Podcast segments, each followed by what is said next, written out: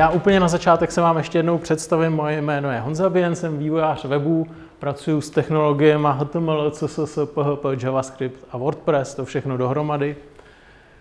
V podstatě se zabývám třema činnostma, jednak programuju a kóduju weby, jednak mám vlastní školení pro vývojáře webů, školení pro, pro lidi, kteří chtějí vyvíjet weby na WordPressu a potom konzultace pokud nějaký klient přijde s tím, že by chtěl WordPress použít pro nějaký svůj projekt a není si jistý, jestli je to dobrý nápad, tak já mu to jsem schopen za nějaký peníze rozmluvit. Robert mě říkal, že, eh, se mám, že, že si tady mám udělat i trochu reklamu, já pak v následujících slidech popřu, že to dělám, ale teď si ji teda chvilinku udělám. Pochlubím se letošníma nejnovějšíma referencema.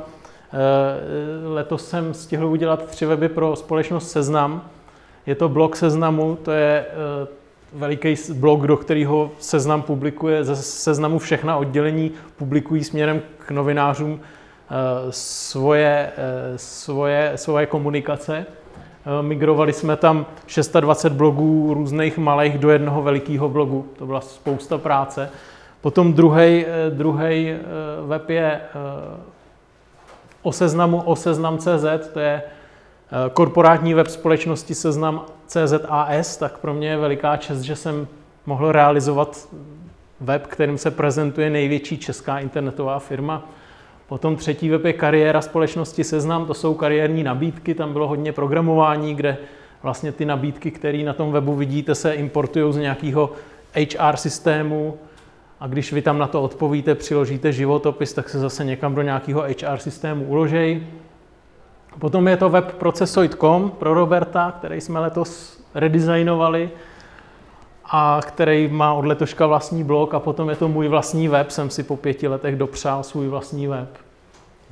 Tak kdybyste se chtěli podívat, tak, tak se můžete eh, podívat. Eh, tak to na úvod o mě a já přistoupím teďka k tomu, jak vlastně eh, u mě probíhá proces od nějakého od nějaké chvíle, kdy přijde nějaká poptávka, až do chvíle, kdy se z toho stává zakázka.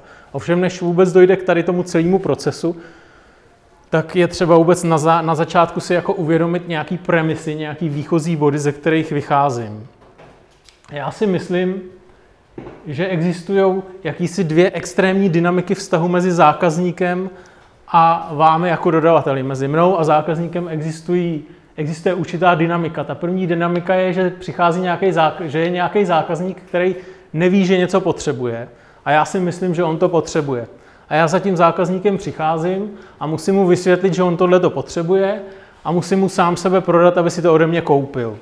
To určitě znáte, že vám nějaký telekomunikační společnosti volají nebo někdo na ulici vám prodává nějaký kredit, na který máte teďka půl dne a pak už ta možnost nebude.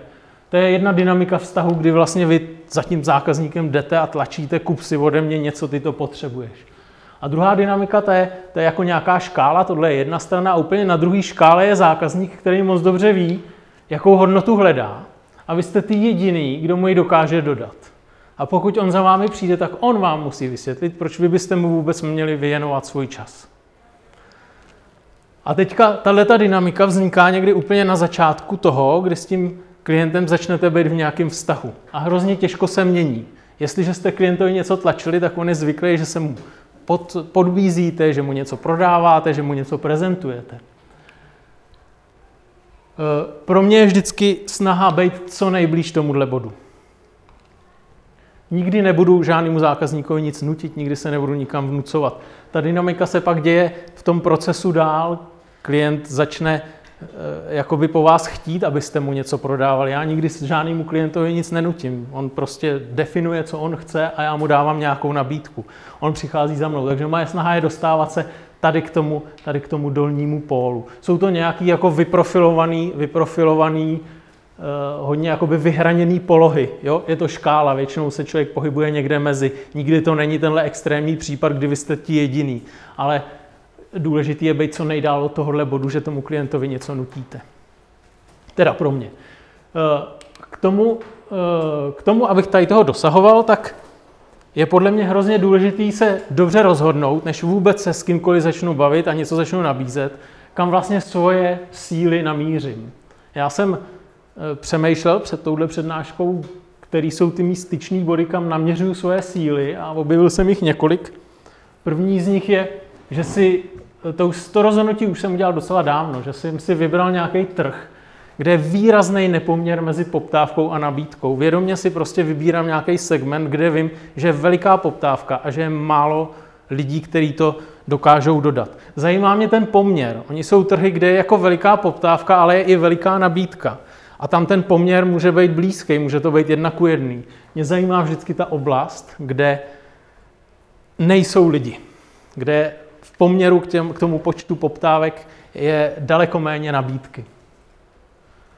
Druhá věc eh, je, že eh, vždycky držím své slovo. Já všechny své zákazníky v podstatě získávám na doporučení.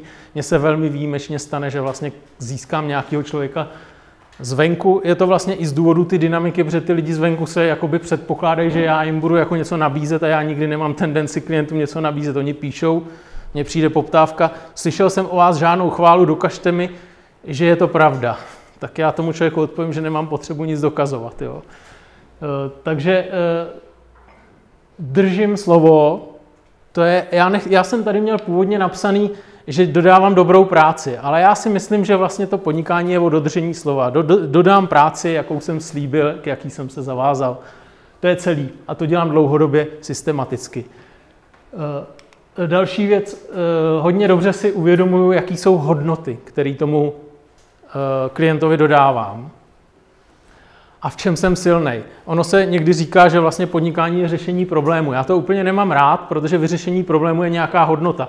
Ale mnoho klientů si přichází pro jinou hodnotu. Přichází si třeba pro hodnotu nějakého, v mém případě třeba dostatečně důstojný sebereprezentace, což není, řešení úplně, není úplně řešení problému, ale je to nějaká hodnota nějakého sebevnímání a vnímání ostatních lidí.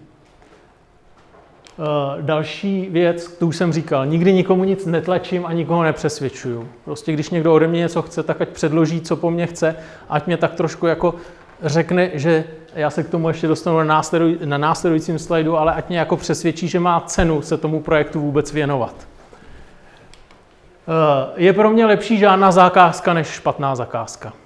To je, eh, to je pro mě hrozně zásadní, protože jakmile člověk jednou dělá zakázku, která je špatná, tak e, podobné přitahuje podobné. Tak on, on, ten člověk, se kterým jsem dělal špatnou zakázku, pro mě špatnou, pro něj mohla být dobrá, tak přitáhne jiného člověka, který zase přijde se špatnou zakázkou a nabalují se jedno na druhý. Já z toho nemám dobrý pocit, přicházejí z toho další zakázky, ze kterých bych zase neměl dobrý pocit.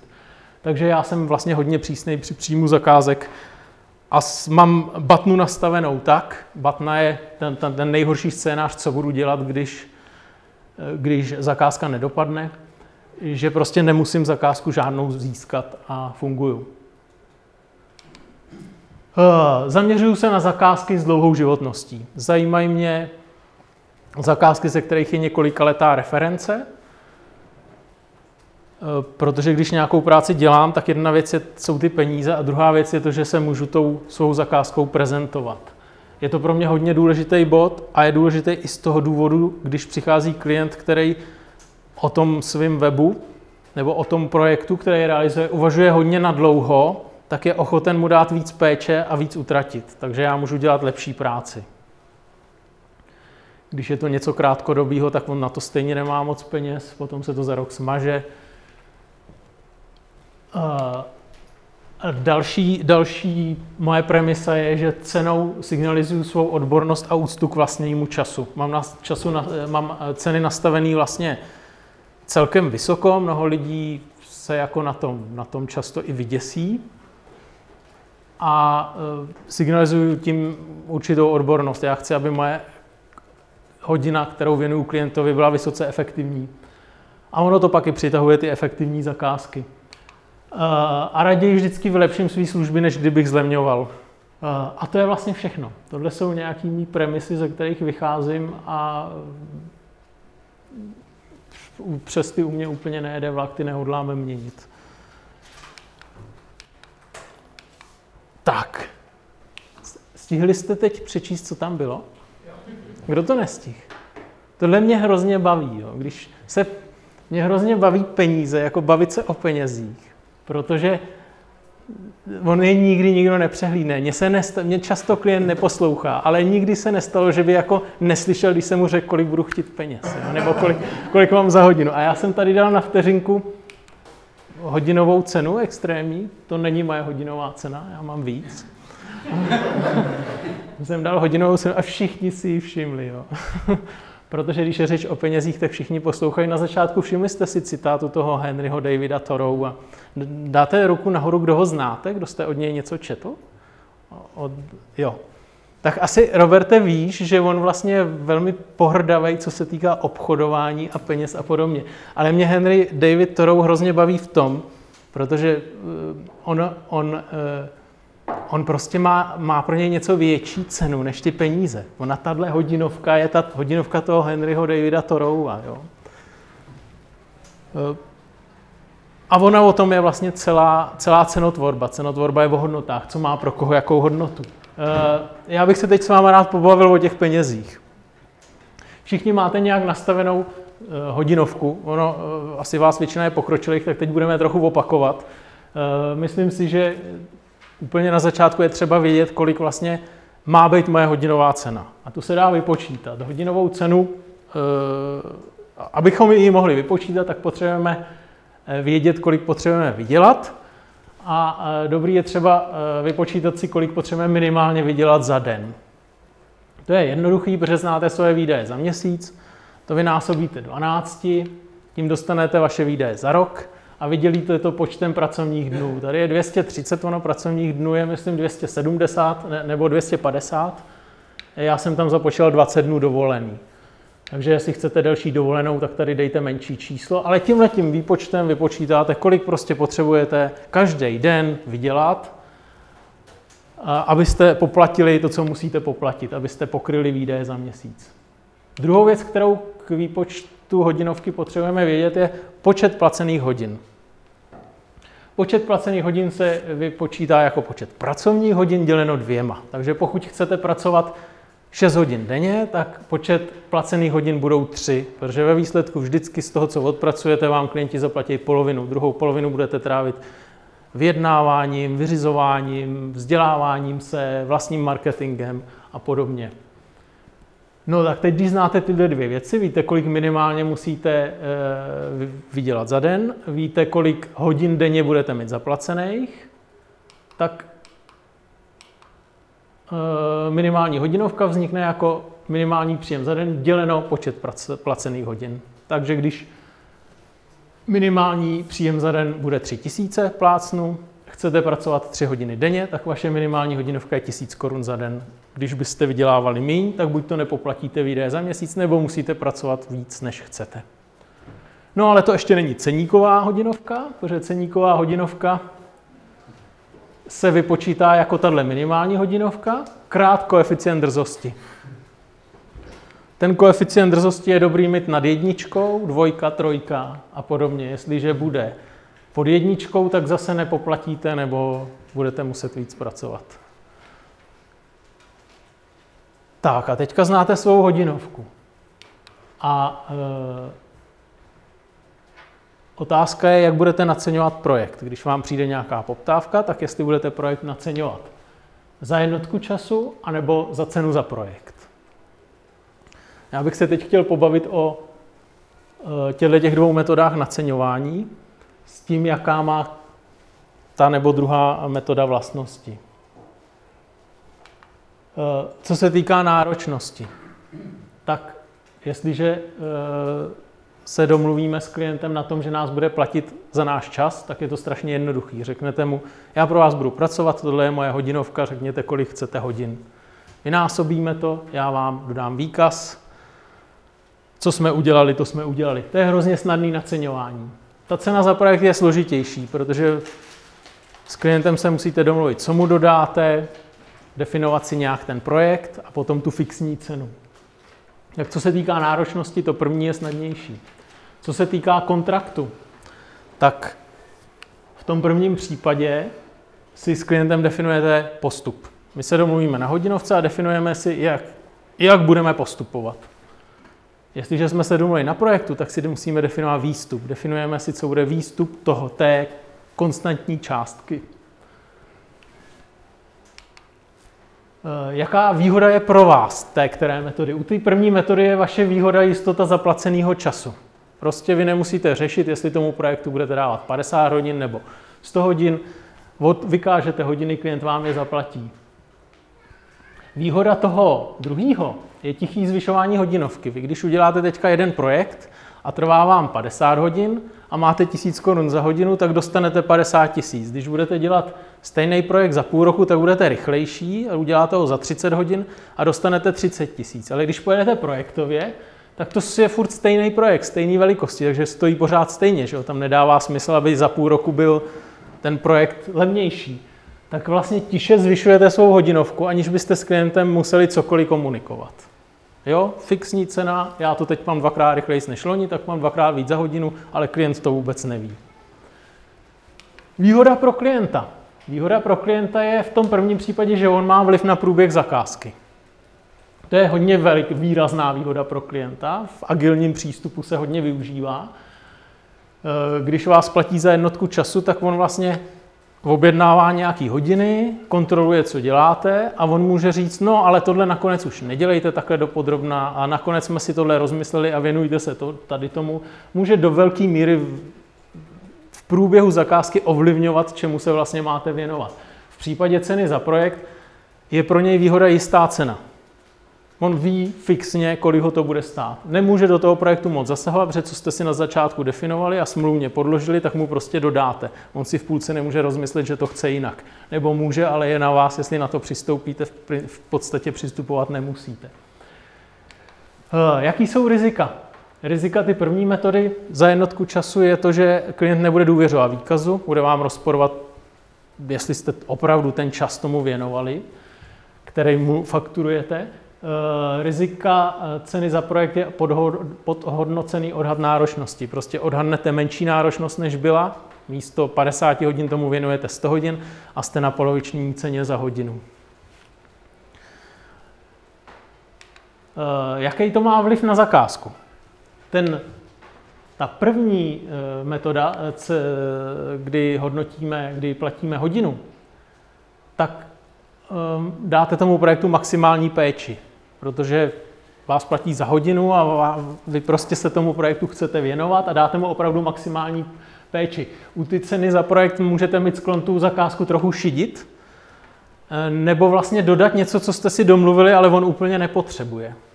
Jo, v půlce můžete sami cítit, že on by vlastně jako potřeboval třeba něco trochu jinak, ale už jste si nějak dohodli zakázku, ta je smluvně podložená, takže mu dodáte, co jste si domluvili. Eh, podle mých zkušeností, když jsem placený za hodinu, tak těm projektům můžu dát víc péče. Eh, motivace, eh, vaše motivace, nebo moje motivace. Moje motivace, když fakturuju za svůj čas, tak je vykázat hodně času, protože když vykážu hodně času, tak dostanu hodně peněz. U toho druhého je motivace můj čas optimalizovat. Snažit se ty úkoly, když už jednou udělám, tak je opakovat, automatizovat, abych se, abych se tomu projektu mohl věnovat co nejméně. A když ne tomuhle, tak třeba tomu příštímu. Pak je tam zajímavá nevědomá motivace. Nevědomě, když budete hodně zakázek e, naceňovat takhle, tak vás to bude nevědomě motivovat pracovat hodně. Jo? Když si řeknete, vydělám si na dovolenou, potřebuju na dovolenou 50 tisíc a máte tisíc korun na hodinu, tak budete řešit, kde najdu těch 50 hodin, který bych věnoval práci, abych měl na tu dovolenou. Když jsem zvyklý naceňovat na projekt, tak když potřebuji 50 tisíc, tak začnu přemýšlet, kde bude projekt, který bude dobře zaplacený. Jo, budu řešit to, jak získat ty peníze a ne ten čas na ten projekt. Eh, etos. Etos toho prvního eh, způsobuje agilní služba.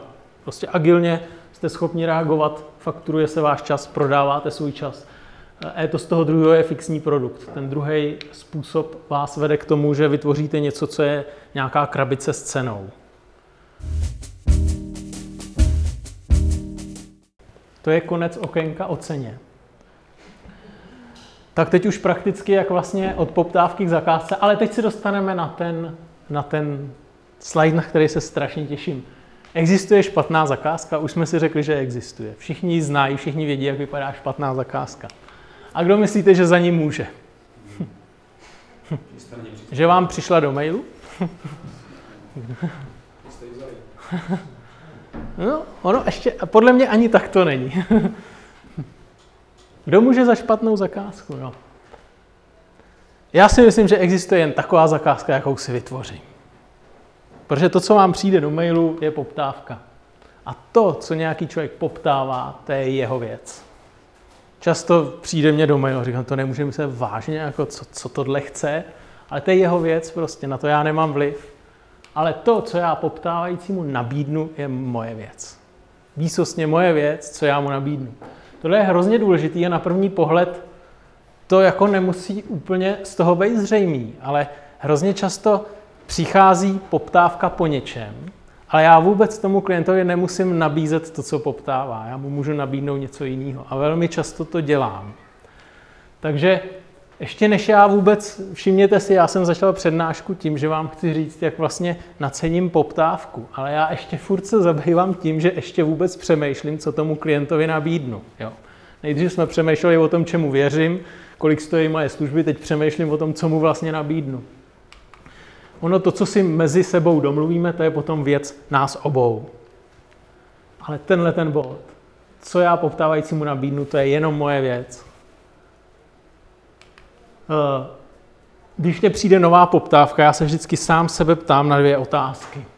Jestli mě ta poptávka dává smysl, čili jestli jsem z ní schopen udělat nějakou zakázku a jestli vůbec chci takovou zakázku realizovat.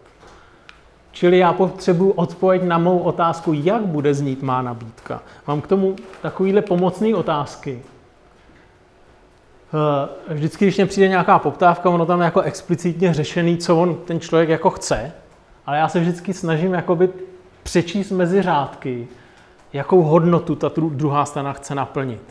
Jo? Co, je, co je pod tím, co vlastně jako mně přijde poptávka po konzultaci a mě ta konzultace nehraje. A když o tom začnu chvilku přemýšlet a ten e-mail si přečtu třikrát, tak mě dojde jedna jediná věc, že ten člověk potřebuje někoho, kdo mu řekne, že WordPress je blbej systém. Jo?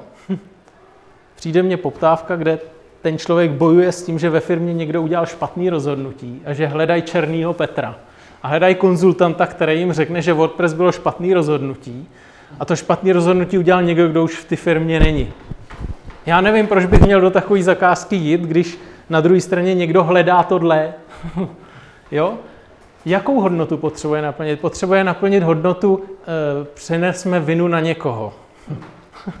to jsou normálně věci v zakázkách. Ta zakázka, když do ní půjdete a budete přímo jakoby dodávat to, co přímo explicitně poptává, tak to dopadne špatně, protože on pod tím poptává nějakou takovouhle hodnotu. Druhá pomocná otázka, jaká očekávání má druhá strana ode mě?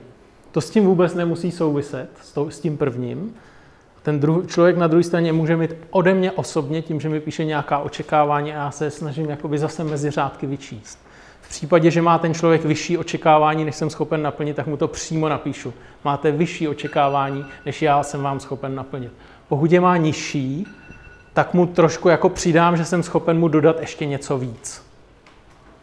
Protože on, když má nižší očekávání, tak je takové jako, že se bojí, jestli do toho jít, jestli to vůbec dopadne nebo tak, takže já ho tím jakoby chci ujistit, že to jsem třeba schopen zvládnout, nebo tak, že může mít ty očekávání, že to dopadne dobře. Eh, eh, vždycky se ptám, jestli na druhé straně sedí kompetentní člověk, to, co psal. Ten, ten který to psal. Eh, a vždycky se sám sebe ptám, jak nákladný pro mě bude uspokojení bodu A a B. Nákladný zřejmě jako na nějakým mým čase. Pro mě je vždycky důležité hledat to, aby pro ně to byla vysoká hodnota, aby na Ačku bylo to, že oni hledají nějakou vysokou hodnotu pro ně, a pro mě na Dčku bylo malá nákladnost, aby mě to stálo málo času, úsilí nebo přemýšlení. A ještě se sám sebe ptám vždycky, v jakých finančních relacích se běžně druhá strana pohybuje. Jo? Když vím, že je to nějaký živnostníček, který si platí jedno místo v coworkingu, tak tak vím, že prostě není zvyklý platit desetitisíce měsíčně za provoz svého podnikání. Když je to firma s pěti zaměstnancema a, a v obchodem na národní třídě, tak vím, že, že jejich biznis stojí v řádu nějakých tisíců nižších možná měsíčně. A že, že jakoby finančně můžu být v nějakých relacích, se kterými se to dá porovnávat.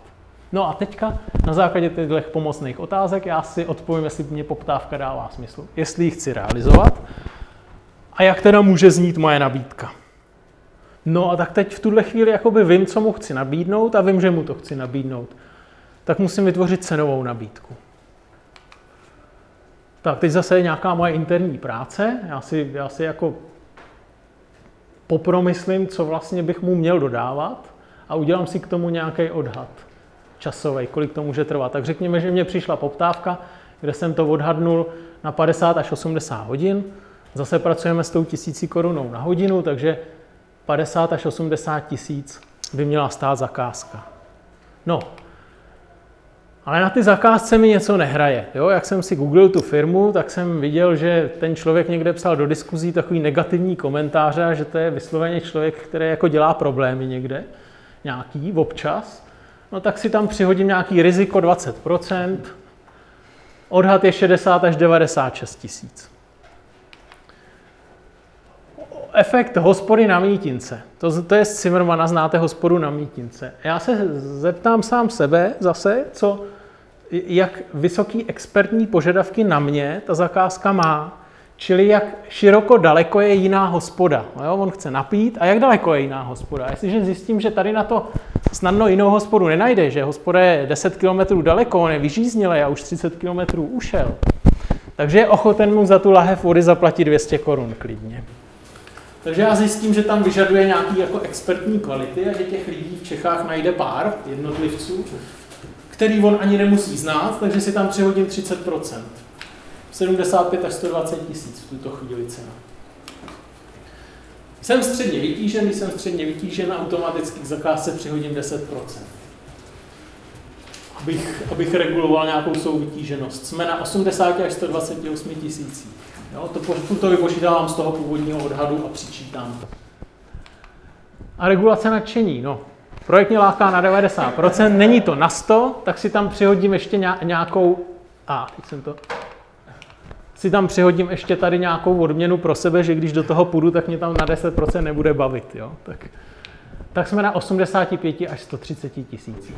No ale, jak jsme mluvili o, ty, o těch způsobech nacenění, já vím, že ty zakázce jsou nějaké jako nejasné věci. Řekněme, že jsem dostal nějaký dokument od toho klienta a v tom dokumentu tři body prostě nejsou dobře specifikovaný a není vlastně jasný, jak se budou realizovat. A já si odhadnu, že abych s ním dokomunikoval, jak tyhle ty věci budeme dělat, strávím 5 až 10 hodin. To znamená, že ještě k tomu přihodím 10 až 20 tisíc. Jsme tady v konzultační hodinovce, tohle není, já mám dvě hodinovky, takže tohle je hodinovka za konzultace a ne za nějaký programování. Takže ještě mě z toho vychází, že s ním musím si dovyspecifikovat některé části projektu a že mě to bude stát 10 až 20 tisíc. Takže poptávajícímu posílám nabídku cenovou, která obsahuje hrubý odhad ceny projektu 85 až 135 tisíc. Těch 136 jsem zaokrouhlil na 135, to vždycky zaokrouhlím na 5 tisíce. Že, eh, prosím? Nahoru samozřejmě. Tohle bylo dolů. Tohle bylo dolů. Tak to je detail, jenom, jenom uh, jo. Tohle bylo uh, dolů nebo nahoru, nějak jako advokatovému jenom aby to opticky nebylo prostě 137 tisíc, protože to, to, to je odhad, tudíž tam jako ví, on tam nemá vidět výpočet zatím. Uh, tak hrubý odhad ceny uh, je nějaký, nějakého projektu. Pak mu definuju, tyto části nejsou dobře specifikované a musíme se o nich pobavit. A to bude stát jako nějaká analýza 10 až 20 tisíc. A tyto části, až je doanalizujeme, tak teprve potom je uh, nacením. Takže on ví, že nějaký základ bude stát tolikle, ví, že teď budou nějaké konzultace a že pak ještě něco bude platit, až si prokonzultujeme tyhle části. Takže mu posílám takovouhle nabídku s tím, že součástí nabídky je zároveň odkaz na moje podmínky a jak probíhá spolupráce, vzorová smlouva a hodinové ceny, ze kterých vycházím. Snažím se mu tohle všechno říct hned na začátku, abychom jako předešli tomu, že on řekne, helejte, vy máte velkou hodinovku až po schůzce. Aby mě jakoby potvrdil, že, že to. Takhle mu, takhle mu přichází nabídka. E, nějaké otázky? Jdu na další slide. No a teďka čekám. Odešlo to z mailu, a vždycky, když to odešlo, tak to pustím z hlavy a nevím o tom. A teď e, e, reaguj, e, poptávající nějak reaguje. Odpoví mi, že je to OK, jo? nějakým způsobem potvrdí tuhle zakázku, chce, chce o ní dál mluvit. E, na druhé straně je vysloveně pozitivní reakce. Jo? Už jakoby dostává se to do nějaké roli spolupráce. To je skvělý. Já mám klienta, vím, že jsme v nějakých proporcích, ve kterých se můžeme pohybovat, které on mi schválil a přistupujeme k praktickým věcem. Ošívá se, odpoví, no je to víc, než jsme mysleli, nebo něco takového, tak pak zkouším jako hledat, zkouším se s ním bavit. To je, tenhle ten bod je dobrý na získávání dalších informací o tom klientovi. Prostě si vyměníme pár e-mailů a já třeba zjistím, že on eh, některé věci třeba se jim ne, nemusí, nemusíme věnovat tolik. Tady to je vlastně nějaký vyjednávání podmínek, tenhle ten bod B. To znamená, že jakoby můžeme někde slevovat, můžeme vytvářet nějaké varianty a já, jak se o tom bavíme, tak o tom vím víc a třeba vím, že on vlastně tady na ten bod neklade takový důraz, ale tady na ten bod klade důraz a tenhle ten jde třeba trochu přespecifikovat a udělat ho levnějc. A tím pádem se ošíval, protože se snažil dostat do dolní hranice a já jsem schopen se mu tam dostat. Když vlastně o tom projektu vím víc. No a třetí možnost je, že neodpovídá. To je skvělý, protože můžu vyrazit na vejlet.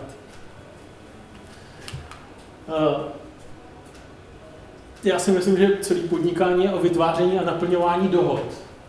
O ničem jiným. Jo? V tuhle chvíli, kdy on odpověděl A nebo B, tak my prostě vytváříme nějakou dohodu, kterou já pak naplním. Eh, to znamená, že eh, v tuhle chvíli, kdy my jsme se na tom Ačku domluvili, nebo na Bčku jsme si to upřesnili a jsme schopni vlastně sestavit zakázku, tak v tuhle, vlastně, v tuhle chvíli sestavujeme zakázku, sestavujeme dohodu. Eh, někdy mám smlouvu a někdy mám dohodu mailem. Myslím si, že to mám tak půl na půl. Eh, vždycky si definujeme, jak vypadá hotová zakázka definujeme si nějakým způsobem kritéria, jak, jak jakoby poznáme, že zakázka je hotová.